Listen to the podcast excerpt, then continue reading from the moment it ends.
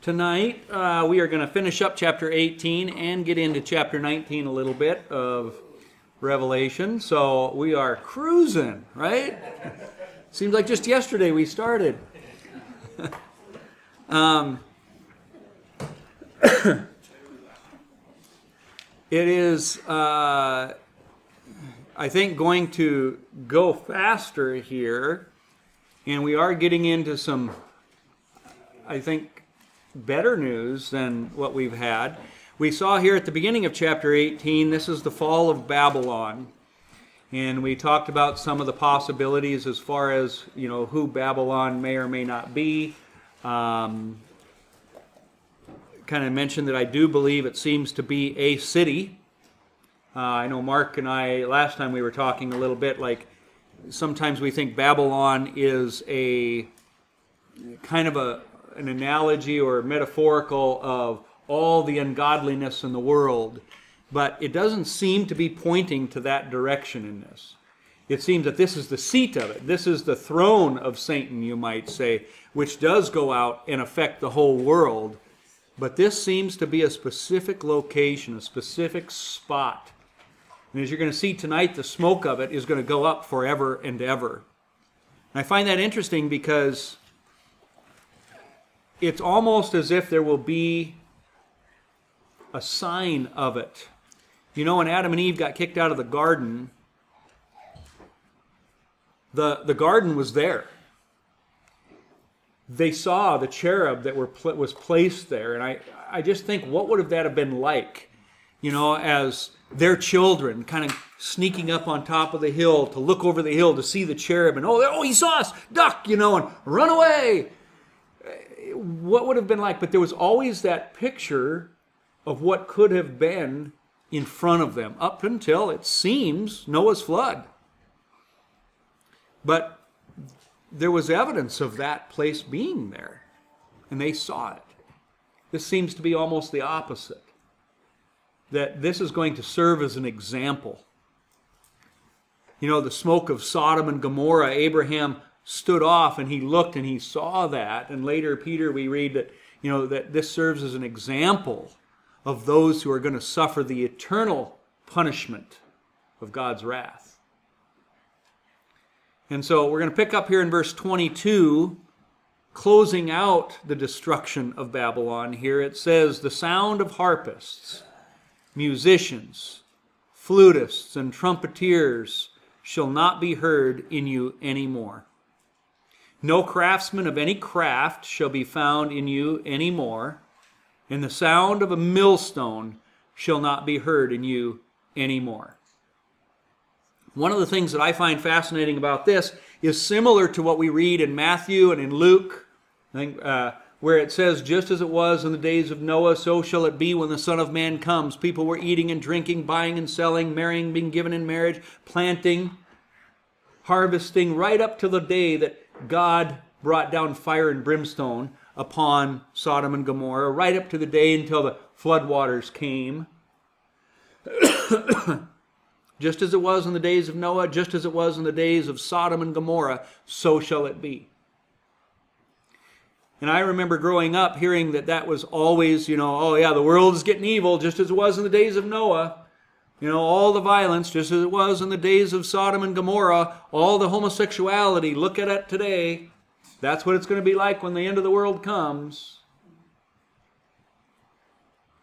I always focused on all the bad things, but what Matthew says there, and I've talked about this before, but just to remind you because it's fitting here, nothing mentioned in that part in, in Matthew and Luke is sinful.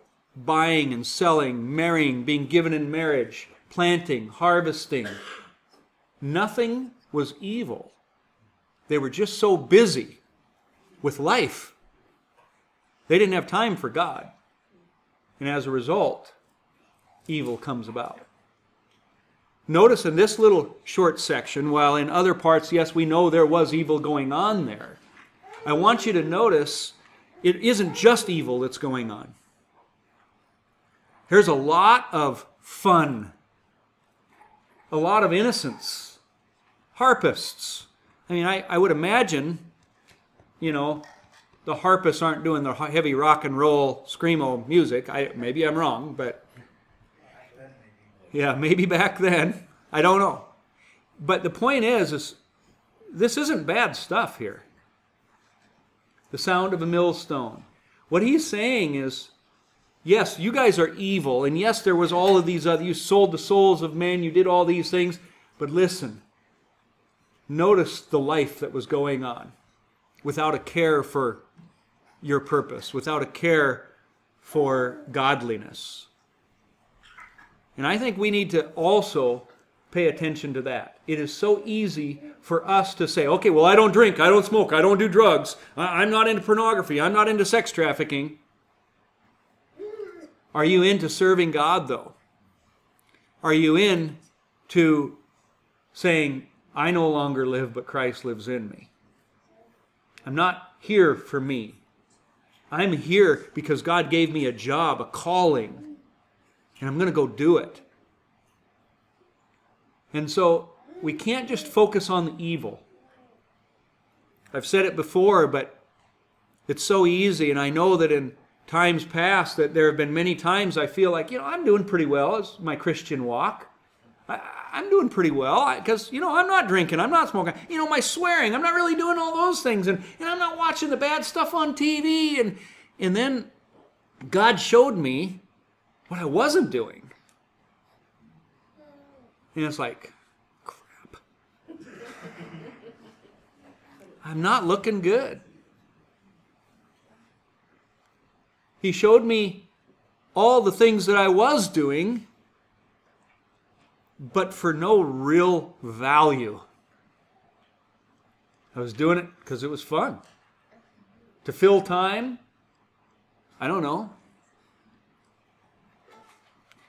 I'm always reminded of Ray Comfort when he talks about that sheep and comparing our holiness to God's holiness. How you, you look out there and you see that nice white sheep out in the in the, the flock out in the field out there. And you go, oh, look at that white sheep. And then it snows. And that white sheep doesn't look so white anymore. That is God's holiness, that white, pure white, compared to what we see as holiness in this life. So think about that, but look at what we even see here in Isaiah talking about this. The gaiety of the tambourines is stilled. Okay, it wasn't the gayness is stilled, at least in our terms of today, but the gaiety of fun. The noise of the revelers has stopped. The joyful harp is silent. No longer do they drink wine with a song. The beer is bitter to its drinkers. The ruined city lies desolate. The entrance to every house is barred. In the streets they cry out for wine. All joy turns to gloom. All gaiety is banished from the earth. The city is left in ruins, its gate is battered to pieces. So will it be on the earth and among the nations as when an olive tree is beaten, or as when gleanings are left after the grape harvest. Now, I find it interesting that this is brought up in this passage, talking about the fall of Babylon, the destruction at the end times. And he says, when an olive tree is beaten, or when gleanings are left after the grape harvest. now, there is the physical truth of this that after the grape harvest, there was a celebration. It's party, it, it, you know, a harvest party is going on. But I also think there's a spiritual connection here that, as we remember at the beginning of Revelation, we were seeing it, it's at the grape harvest that it seems a judgment is going to take place. And God tramples the grapes of, you know, in his wrath so that the blood flows up to the horse's bridle. So there's a connection to a grape harvest and judgment. We saw that back in Revelation 14. It says, They raise their voices, they shout for joy. From the west they acclaim the Lord's majesty. Therefore, in the east give glory to the Lord. Exalt the name of the Lord, the God of Israel, in the islands of the sea. From the ends of the earth where we hear singing, Glory to the righteous one. Notice this as well that while all of this destruction and bad stuff goes on, there is a group of people on the outside that is rejoicing, that is filled with joy, giving God glory. Sometimes people read the book of Revelation, they read this, oh, I don't like to think about that. that's just too, oh, that's too scary. Not if you're on the right side. If you're on the right side, you're, you're giving God glory and joy and praising Him. It is good because it is deliverance for you. It is deliverance from all the evils that are going on in this world that we think about, hear about in the news on a day to day basis that make you just feel awful and sometimes maybe even feel a little depressed or anxious or fearful, whatever it is, you will have that no more. I can't wait. So note that there are two sides of this one for the believer and one for the unbeliever. Now, I feel a need to put my little disclaimer in here for those of you who, you know, uh, are going to take me to absolutely 100% let the pendulum go to one side kind of thing. I'm not saying people can't have fun. I'm not saying people can't enjoy themselves. You know, Ecclesiastes talks about that too, that we are to have joy. We are to enjoy life, but we are to do so with God as the focus and in mind at all times. It's when we lose that focus. And it is a very, very fine line between that. Between just going out and having fun and having fun with God as the focus. And I'm not going to get into that, but just just so you know, I'm not saying you can't enjoy life. But keep that balance there. The joy of Babylon here is certainly gone, but the the joy of the saints is really beginning here. And this is why we need to always remember as well, especially here, well, not just especially, but in the United States, what we're familiar with. I mean, we're sparing murderers, letting people go free while we're killing babies. We're praising homosexuality while we minimize godly marriage. God said, Come out of her, my people. I, I think, again, that means that we need to evaluate what's going on. This week we've been hearing a lot about Target, continuing to hear about Bud Light beer and that company and how people are boycotting it. I'm thrilled. I rejoice as judgment is poured out, I rejoice. Similar circumstance. That's how it's going to be. And by the way, don't go to Target anymore. We shouldn't Okay? Yeah, we shouldn't have a long time ago. They have always been absolutely evil. And we were talking over at the table, just about every place you go is. Just about. But there are some that are over and above. And as we see people standing up and coming out of her, my people, let me tell you, if we can't not shop at a place because it's the only place I can find this particular fashion or this particular whatever, then you're going to have a really difficult time coming out of Babylon. If you can't fight something so small as that, you might need to start exercising those muscles a little bit. And I think it is time for Christians to stand up against these companies are doing that because I'm telling you, it is working. It will make a difference. But if you are the ones that keep, eh, it's okay. I kind of like Babylon, at least that part of it. Then we deserve to share in her punishment. So think about that. The other thing is, notice come out. Are we to stay and try and change them? Or flee? I think we're supposed to flee.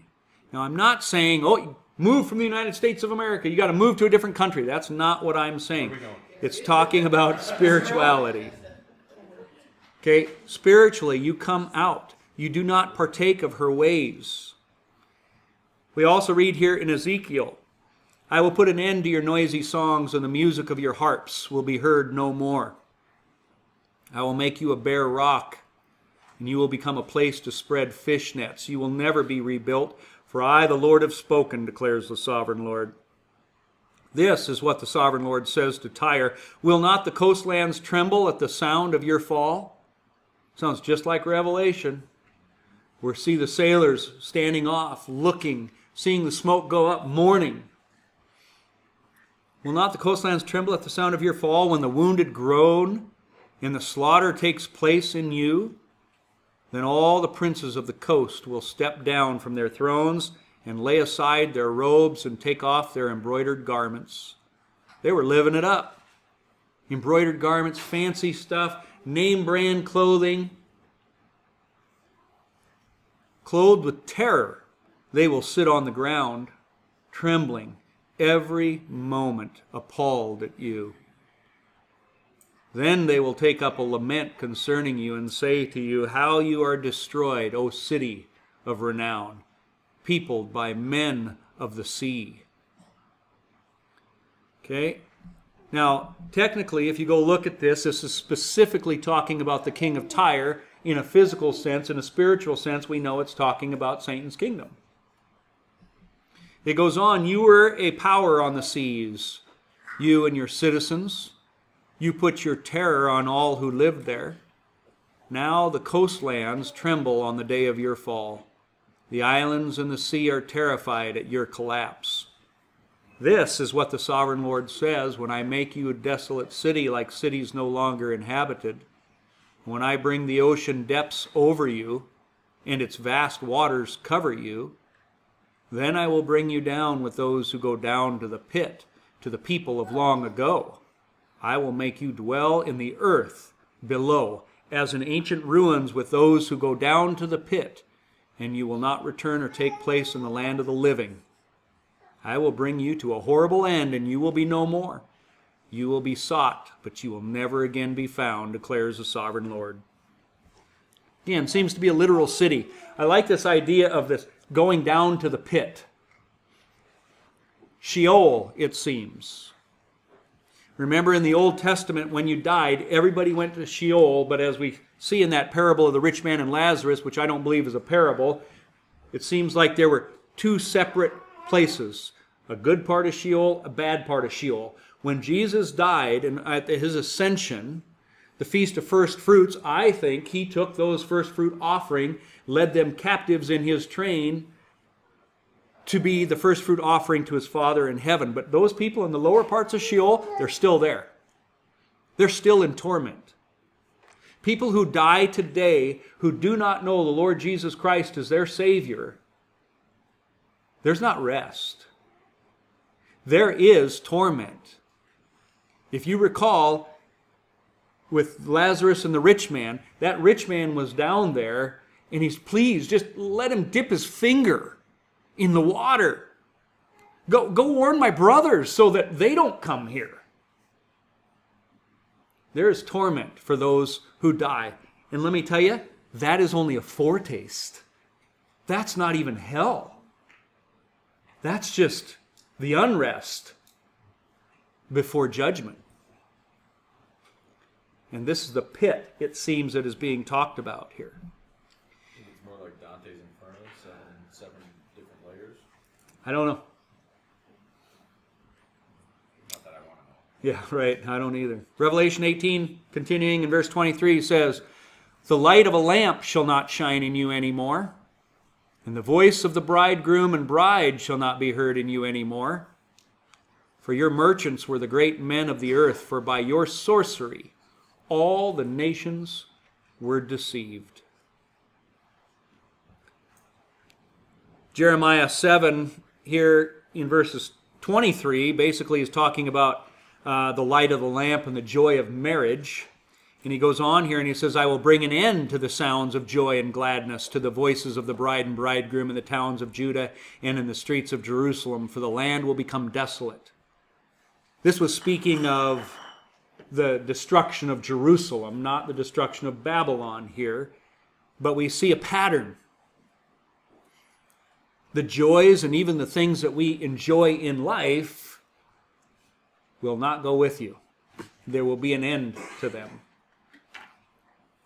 Jeremiah 25:10 I will banish from them the sounds of joy and gladness, the voices of bride and bridegroom, the sound of millstones and the light of the lamp.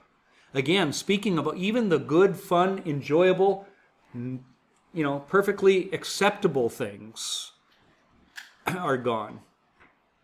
It isn't just a matter of not doing evil anymore. You don't even get to enjoy life anymore. I think there's a physical aspect to this. No more marriage. Not even going to care. However, there's a spiritual aspect. The voice of the bride and the bridegroom is not there anymore either. Why? Because there is a separation that has taken place. God is not going to be there for them anymore. They can cry out to him, he will not answer. The bridegroom is not there anymore. The Word of God, not available anymore. Not there to bring comfort. The bride, the bride has been separated. The bride has come out of her. So the bride isn't even there to offer comfort, to give the word, to evangelize. It's too late. It is. The word is pharmakia. That's where I was going next. This word sorcery, no, that's good. You're right on. That's why I have it underlined. Your merchants were the great men of the earth, and for by your sorcery, all the nations. It's easy for us to think of maybe it's witchcraft or whatever. But the Greek word is pharmakia, from which we get pharmacy, literally drugs. Drugs.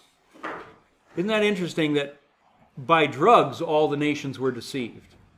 I don't think he's just talking about cocaine, heroin,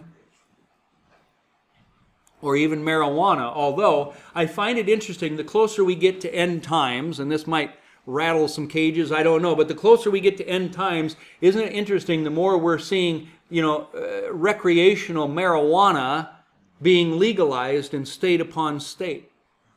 Some even going beyond marijuana. Isn't it interesting that most of Americans, most especially Americans, are on drugs of some sort, prescription drugs. You know, the number one killer of people in the world, in the, well, at least the United States, prescription drugs. Okay? I don't think it's an accident. You know, today we wonder how people can survive without it. Yet, you know, years ago, people didn't have any of that. And they survived. Maybe the drugs are what's causing most of these problems. I know that, you know, already when I go to the doctor, they're shocked. You know, you're not taking anything? You're not on anything?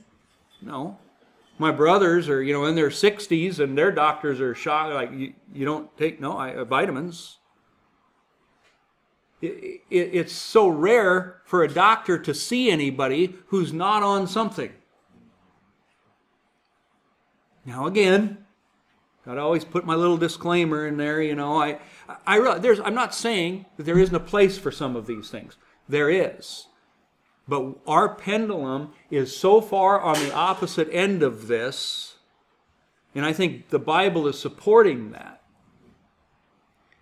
I know some people, actually, our friends from Oregon that were here not long ago, you know, they were on things for high blood pressure, and then, you know, you got to take something to combat something that, that that drug does. And then you got to take something that combats what that drug does. And, you know, you don't even have to eat meals anymore.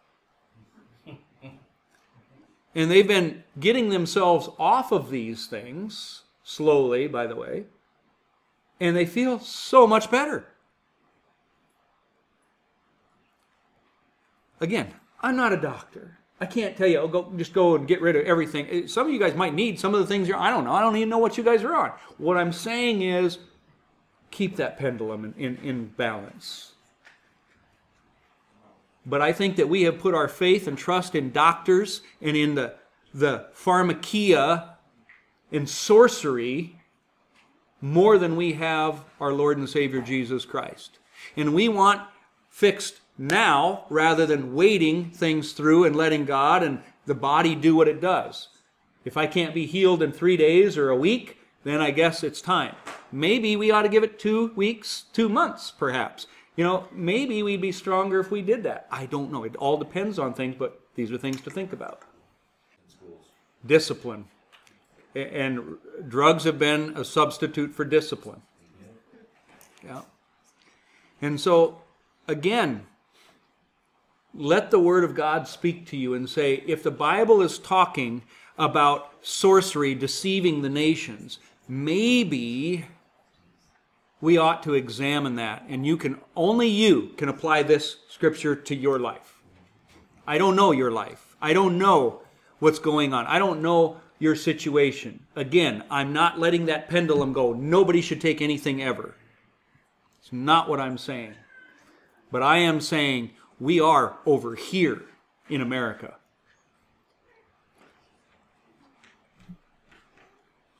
And you want to talk about deception. You know, the COVID aspect of things, we saw deception going on in the, the sorcery of that to all nations, to in, the entire world. Jeremiah 16 9 says, For this is what the Lord Almighty, the God of Israel, says Before your eyes and in your days, I will bring an end to the sounds of joy and gladness and to the voice of the bride and the bridegroom in this place. Over and over, we're seeing this pattern. Nahum wrote, All because of the wanton lust of a harlot alluring the mistress of, of sorceries, who enslaved nations by her prostitution and peoples by her witchcraft. I am against you, declares the Lord. So, just to reinforce the same type of things, patterns of the past that we're going to see in the future.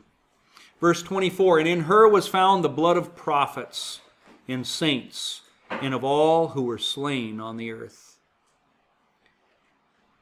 Babylon is a source of killing. Now, these are kind of one of the things that, you know, you, you see some connections here to Jerusalem. The blood of the prophets. We, we think here, um, Zechariah, I don't think I have it here, and so upon you, no, it is. It's in Matthew 23, quoting Zechariah. So upon you will come all the righteous blood that has been shed on earth, from the blood of righteous Abel to the blood of Zechariah, son of Berechiah, whom you murdered between the temple and the altar. Speaking to the, the Jews of that day there. Jeremiah 51 49, Babylon must fall because of Israel's slain, just as the slain in all the earth have fallen because of Babylon. On one hand, you could look at this, and I, my brain always wants to take this to just Christian persecution. But I think it's so much more than that. It isn't just Christian persecution by, you know, being beheaded or whatever. It is the killing of the saints through what is taught, the corruption of morality, which brings about even more literal persecution. So I, think there are many layers to this blood of the prophets and saints. Now, with that said, there's no question there has been uh, throughout the world many Christians, even today, that are dying for their faith. But I think that it's more than just the Christian persecution being talked about here. This is a city. Now, we talked about Rome being a possibility. Rome was known for the, the killing of Christians in a great way. And we're going to talk about that more here coming up but uh, just kind of keep keep your your focus broad on what that might mean. But nonetheless, the influence of Babylon has spread. Well, that is concluding chapter 18, and we're going to now go into chapter 19.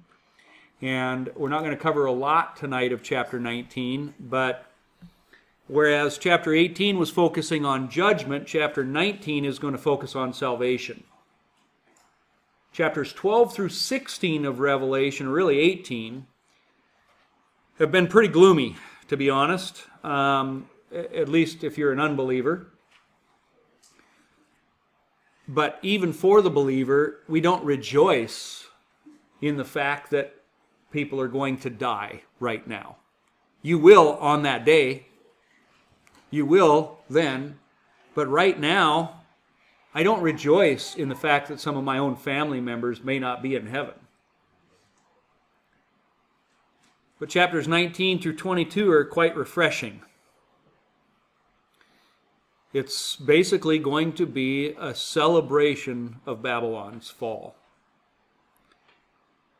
And it seems to be the celebration of heaven. The secular world is trying to stop this from happening. That's what Satan wants. He wants to keep this from happening. But we should welcome it. We should welcome the destruction of Babylon.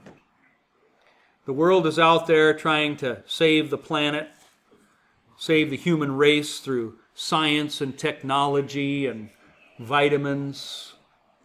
And we're the ones that are supposed to be out there trying to save the human race through the gospel of Jesus Christ and obedience and letting the Word of God bring health to our bones. In essence, what we're seeing is the rock that was cut out of the mountain in Daniel's vision. You remember he has a statue of gold, silver, bronze, iron, and iron mixed with clay, and a rock is cut out of the mountain, and it comes and it breaks and shatters this thing, just completely destroys it. And then from that rock, this kingdom grows up. This is very important to hear because in Daniel 2:44 he says in the days of those kings which kings well we had Nebuchadnezzar you've got Darius and Cyrus you've got Alexander the Great those seem to be pretty clear but remember when we talked about those kingdoms when you get to Rome everything got a little fuzzy Daniel 2:44 says, "And in the days of these kings the God of heaven will set up a kingdom which shall never be destroyed. And the kingdom shall not be left to other people." It's done. It shall break in pieces and consume all these kingdoms, and it shall stand forever. Note he says kings plural, kingdoms plural, kind of interchangeably, like John 17, where horns and kings and hills, er, or John does in chapter 17. And so it seems that maybe the kings and the kingdoms aren't lining up at the same time in history. But to defend a little bit, the preterist idea and where they're getting this, and again to remind you what the preterist view is, is that everything in Revelation was pretty well fulfilled in 70 AD or by 70 AD. Here are some of the verses that they are going to use to bring that type of support. Mark 1 The time is fulfilled, the kingdom of God is at hand. Repent and believe in the gospel. He doesn't say the kingdom of God is coming, but yet in Revelation 19, we're going to be celebrating the kingdom of God coming. So, how do you reconcile what seems to be somewhat of a contradiction? Luke 17, verses 20 through 21. Now, when he was asked by the Pharisees when the kingdom of God would come, he answered them and said, The kingdom of God does not come with observation, nor will they say, See here or see there, for indeed the kingdom of God is within you. Holy Spirit, God, Jesus coming, the kingdom of God is in you. It's not going to come by your observation. Oh, what's going on in the news today? Luke 11 20, but if I cast out demons with the finger of God, surely the kingdom of God has come upon you.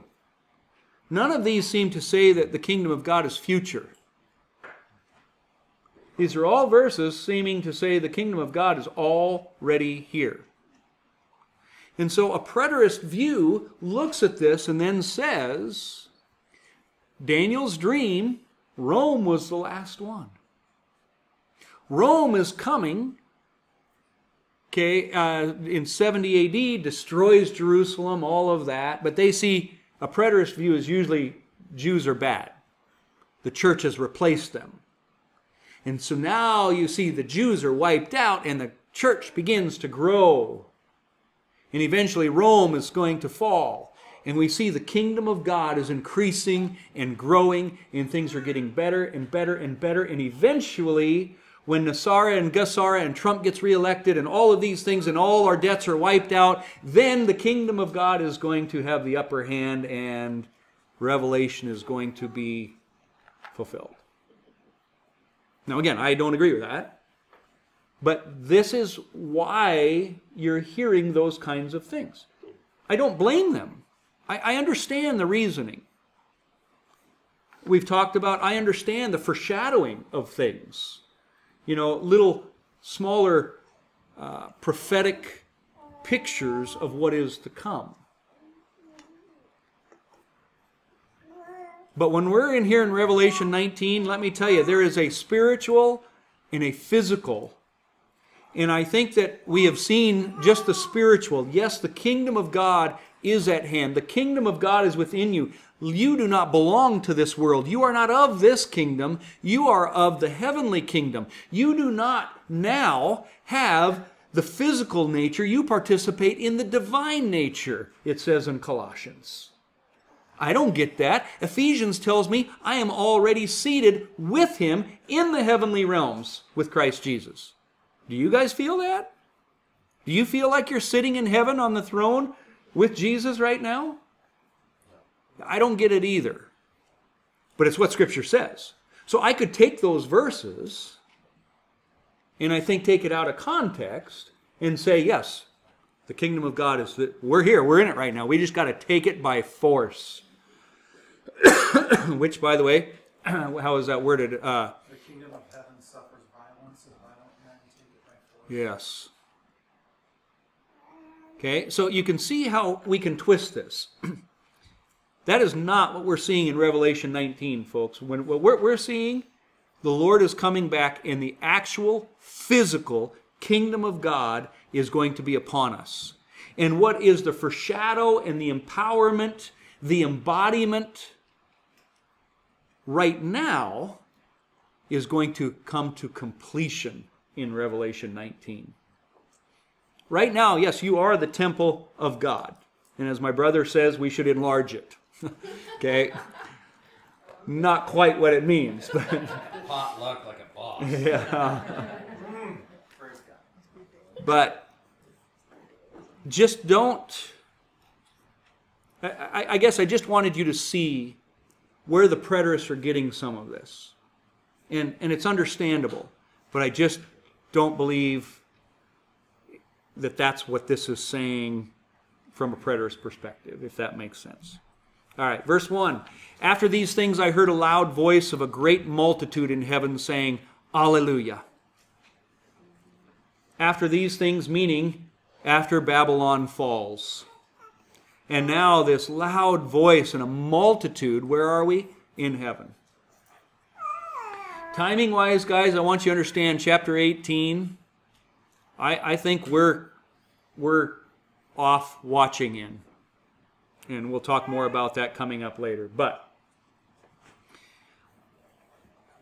just out of curiosity, how many times would you guess Alleluia is said in the New Testament prior to the book of Revelation? Seven? Seven? Okay.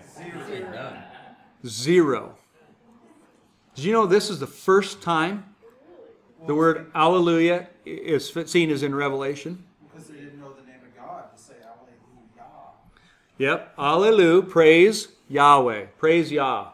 Hallelujah. Is what they're saying here. But I find it interesting that that word does not appear anywhere in the New Testament outside of Revelation. And here we're going to see it used four times in the first six verses of chapter 19. Now, you tell me this isn't going to be a party. This word hasn't even appeared yet. And now, four times in six verses. Hallelujah. You know, when something just so amazing happens and you are so overwhelmed and overcome with gratitude, that's what this is trying to say. Hallelujah. This is, that means something. That's how special this chapter is. Yep. Salvation and glory and honor and power belong to the Lord our God, for true and righteous are his judgments. We will have just witnessed the destruction of Babylon, whatever that is, but basically God coming and taking his seat. That rock being cut out of the mountain, coming, and now that kingdom is about to grow. And I, we are going to be so excited. We are going to be pouring our hearts out, giving God glory and honor. And we're going to say, True and just are your judgments. You're not going to be saying, Oh, that poor person. Oh, I hated to see God be so harsh on them. You're going to be like, Yes! That might even be hard for us in some ways to even imagine right now. But I think at this point, I think God's grace is going to overcome. I know in Isaiah it talks about the new heaven and new earth. We haven't gotten quite there yet, but it says the former things will not be remembered. I don't know what it's going to be like, but I can tell you this if you have a loved one, maybe a son, a daughter, a brother, a sister, a mother, whatever it is, a spouse, perhaps. And they are going to be destroyed. I don't understand this. I just believe it. You're not going to be weeping and mourning and feeling sorrowful. Right now, you would be. But at this point, your focus, I think, is going to be so much on the Lord Jesus Christ and Him that you yourself will have died and you now live only in Christ Jesus.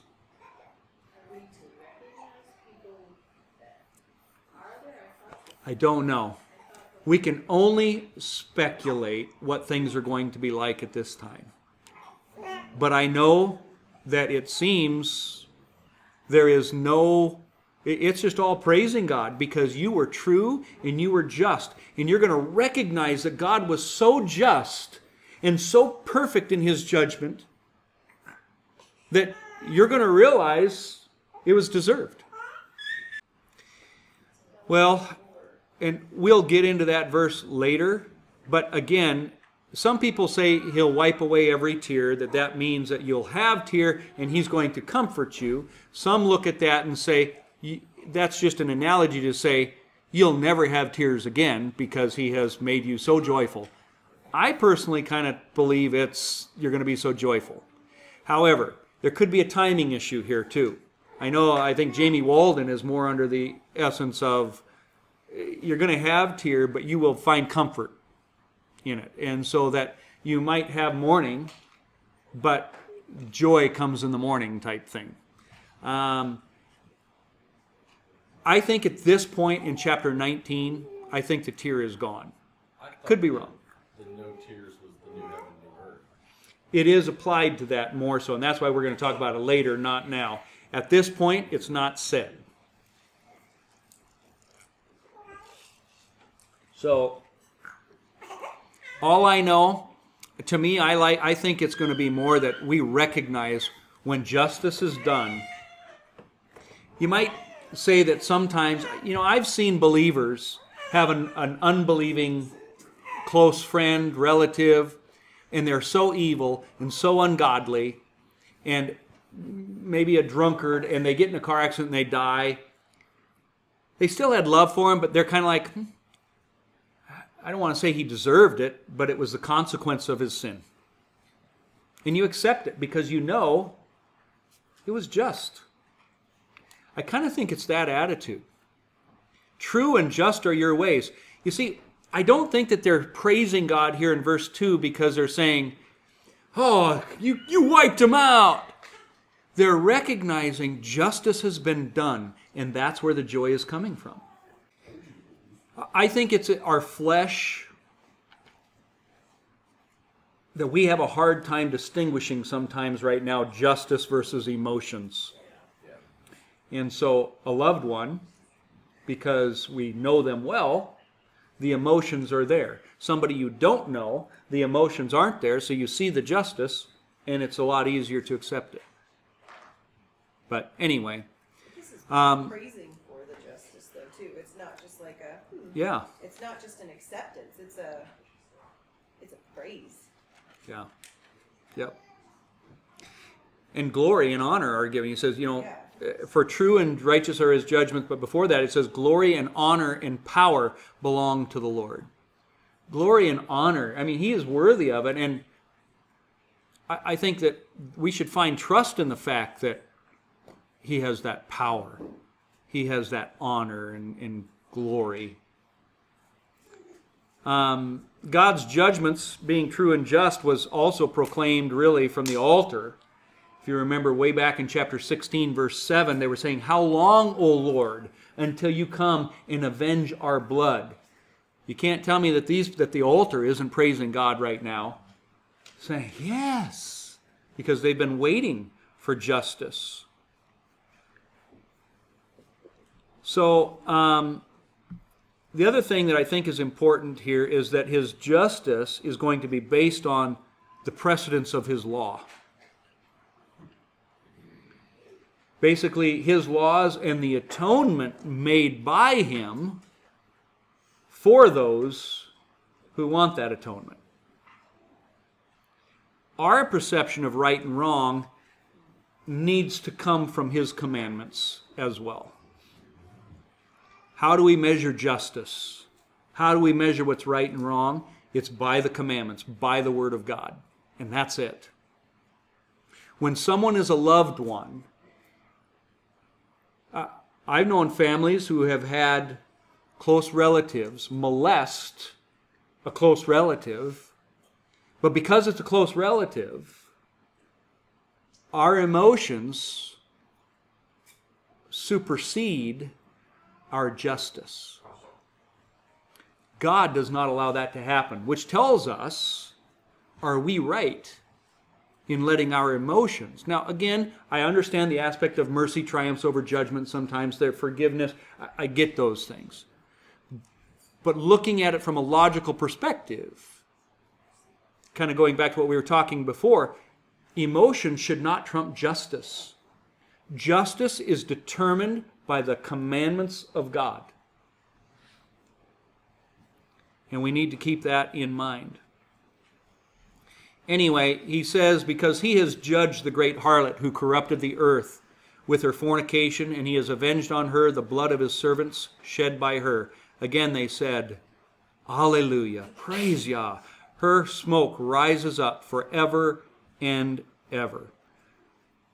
Revelation 4:11 going back it says you are worthy our Lord and God to receive glory honor and power for you created all things and by your will you created and have their being. Earlier God is being praised because of his creation and power and all of that. Now he's same thing but because of judgment on his creation. He created it. He sets the rules. He has the right to judge it. I say this over and over in the creation ministries. That's why, in part, many people do not want to believe in a creator because it means that he created them. If he created them, he sets the rules. If he sets the rules, then he gets to determine the consequences if you disobey those rules. And that's what we're seeing here. Isaiah 34:10 I will not be quenched. It will not be quenched night and day. Its smoke will rise forever. Here we see her smoke is rising up forever, talking about Babylon, this great city that has fallen, reinforcing that idea that from a spiritual perspective, the voice of the bridegroom will not be heard in her anymore. Kind of talking what I was saying at the beginning. They always could see the Garden of Eden. Now they can always see the smoke of her rising up, at least until there is a new heaven and a new earth. I don't know. In the new earth, will there still be maybe this reminder of that? I, I don't know. It just says forever here, though. Something to think about as well. Verse 4 And the 24 elders and the four living creatures fell down and worshiped God, who sat on the throne, saying, Amen, Alleluia. Then a voice came from the throne, saying, Praise our God, all you his servants, and those who fear him, both small and great. Those who fear him. Isn't it funny? Again, in the churches today, we're saying, hey, we don't need to fear God. All who fear him, only those who fear him, are going to be up there in heaven, praising God. So you better fear him. We, we're so quick to get rid of the fear of God, and yet you're not there unless you do fear him. So different.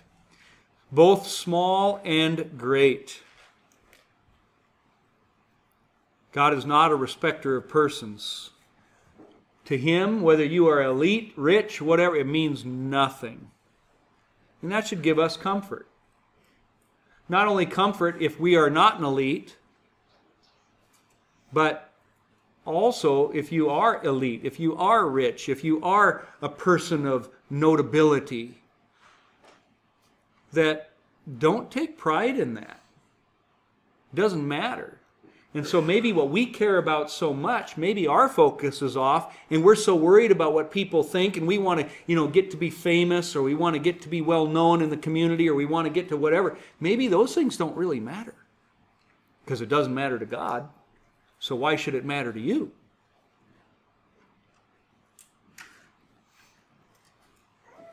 Amen means it shall be so or it is true. And we hear that Amen, Alleluia. It is true. These four living creatures and, and all the elders and them falling down to give him this praise, saying, It is true, it is just, it is right, it is good. Um, we read here in uh, Psalm 115, verse 13, He will bless those who fear the Lord small and great alike. So it's not just an Old Testament thing, it's a New Testament thing to fear God. Verse 6 And I heard, as it were, the voice of a great multitude, as a sound of many waters, and as a sound of mighty thunderings, saying, Hallelujah! For the Lord God omnipotent reigns. Once again, just this voice of great multitude, the sound of many waters. We saw that back in Revelation 4 and 5 as God was coming in to take his throne, his seat, and we're seeing just his power, his omnipotence, all powerful. Go ahead. Before Revelation. There are some talking like praise the Lord that Psalms will come up a lot, But but it's you don't see literal- Alleluia. Yeah, well, the literal in the Old Testament is sing to the Lord. There's nothing like Alleluia. No, it's unique. And it is reserved and preserved for when he comes back. So when we sing that in songs, I mean, we're, we're waiting for his coming. So it, it's a it's an important word. We've made it just kind of another word. You know, it's, it's just become very mundane and repetitive, but it's pretty special. It's like the word awesome being used for things that Yeah, yeah. any awe whatsoever. Yep. So keep in mind for next week, all of this praise, this is all being set up for what? The wedding banquet. We are about to have a wedding banquet. In essence, what you're seeing going on here is a party. It is a party going on before the bride and the bridegroom are presented. This is what happened in the wedding banquets. We're, we're going to talk about that.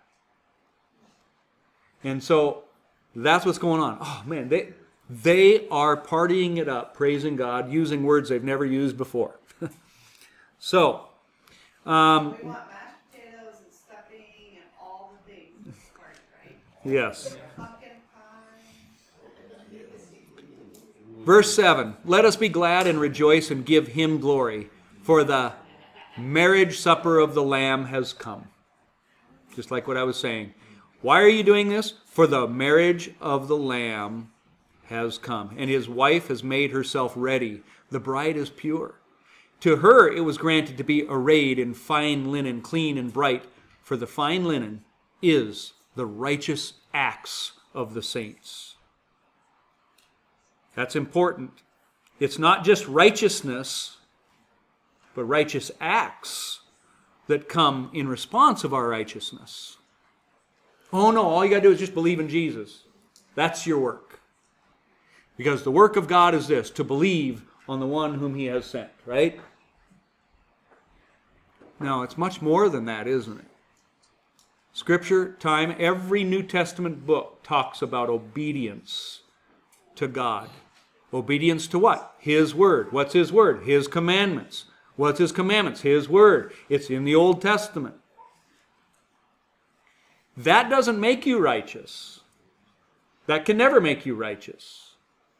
But because you are righteous, you now have a white robe, a righteous act. If you do not have righteous acts, you probably do not have righteousness.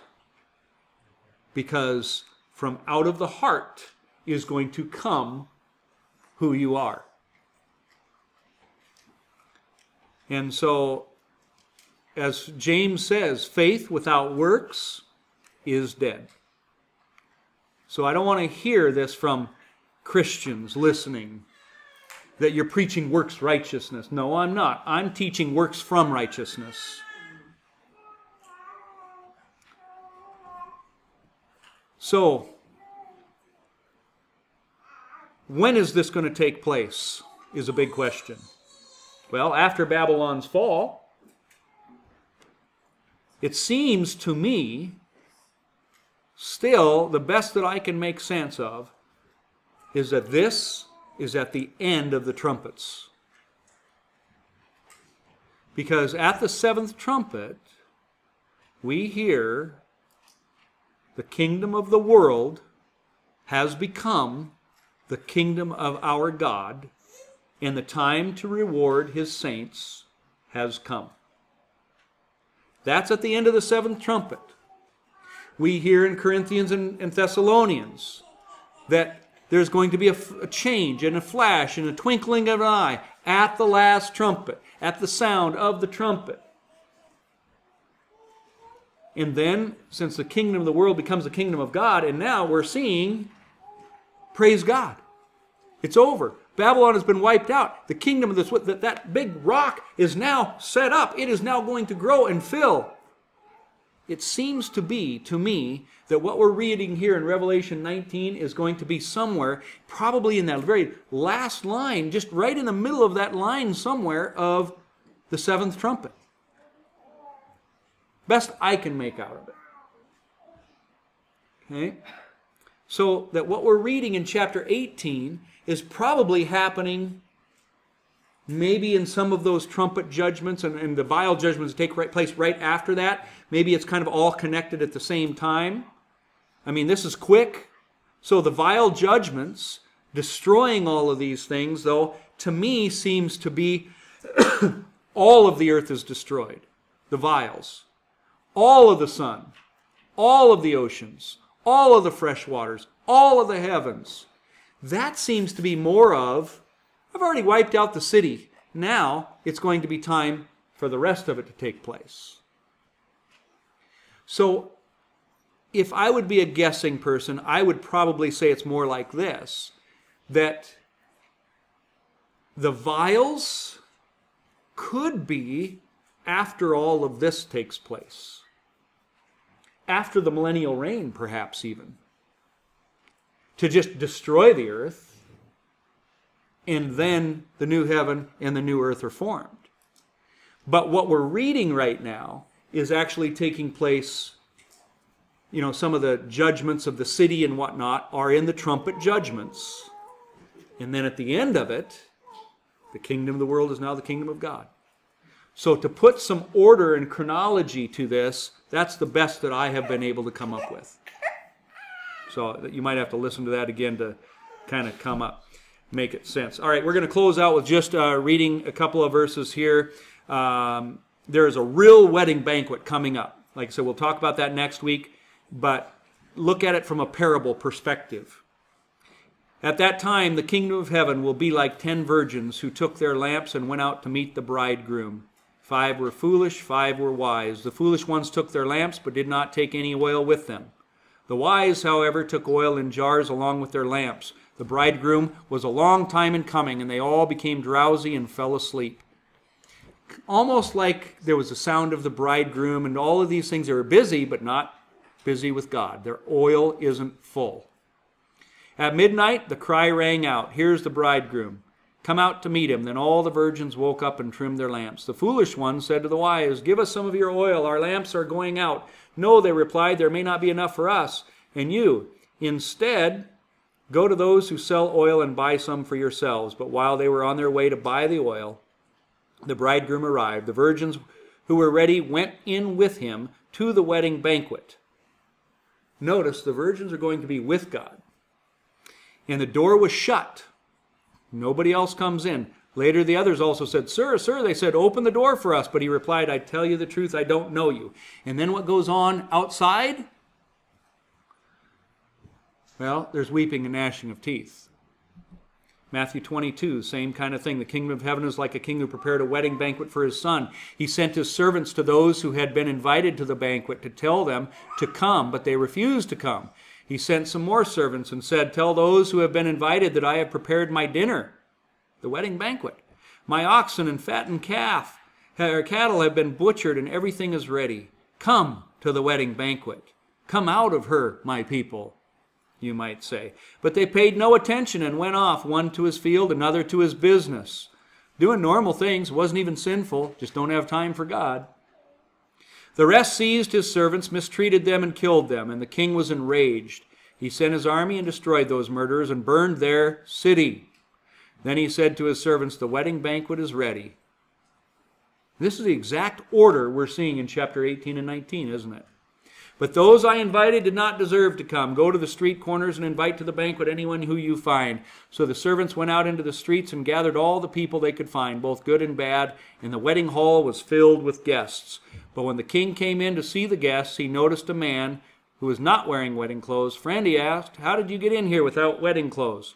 The man was speechless. Then the king told the attendants, Tie him hand and foot and throw him outside into the darkness, where there will be weeping and gnashing of teeth. For many are invited, but few are chosen. Without wedding clothes, he didn't have white robes. Yep, no white robe, no righteous acts, so he's gone. And again, you got well, what he's there's just a city, and you got others that are out there. So I, I don't know. You know, again, this is indeed a parable, but you can see the connections here. Last slide. I delight greatly in the Lord. My soul rejoices in my God, for He has clothed me with garments of salvation and arrayed me in a robe of righteousness. As a bridegroom adorns his head like a priest, and as a bride adorns herself with her jewels, God is going to adorn you with that white linen. What a, a blessing, what a gift. You see, this white robe isn't from you, it's from Him. He adorns you with it. You can do all things through Christ who strengthens you.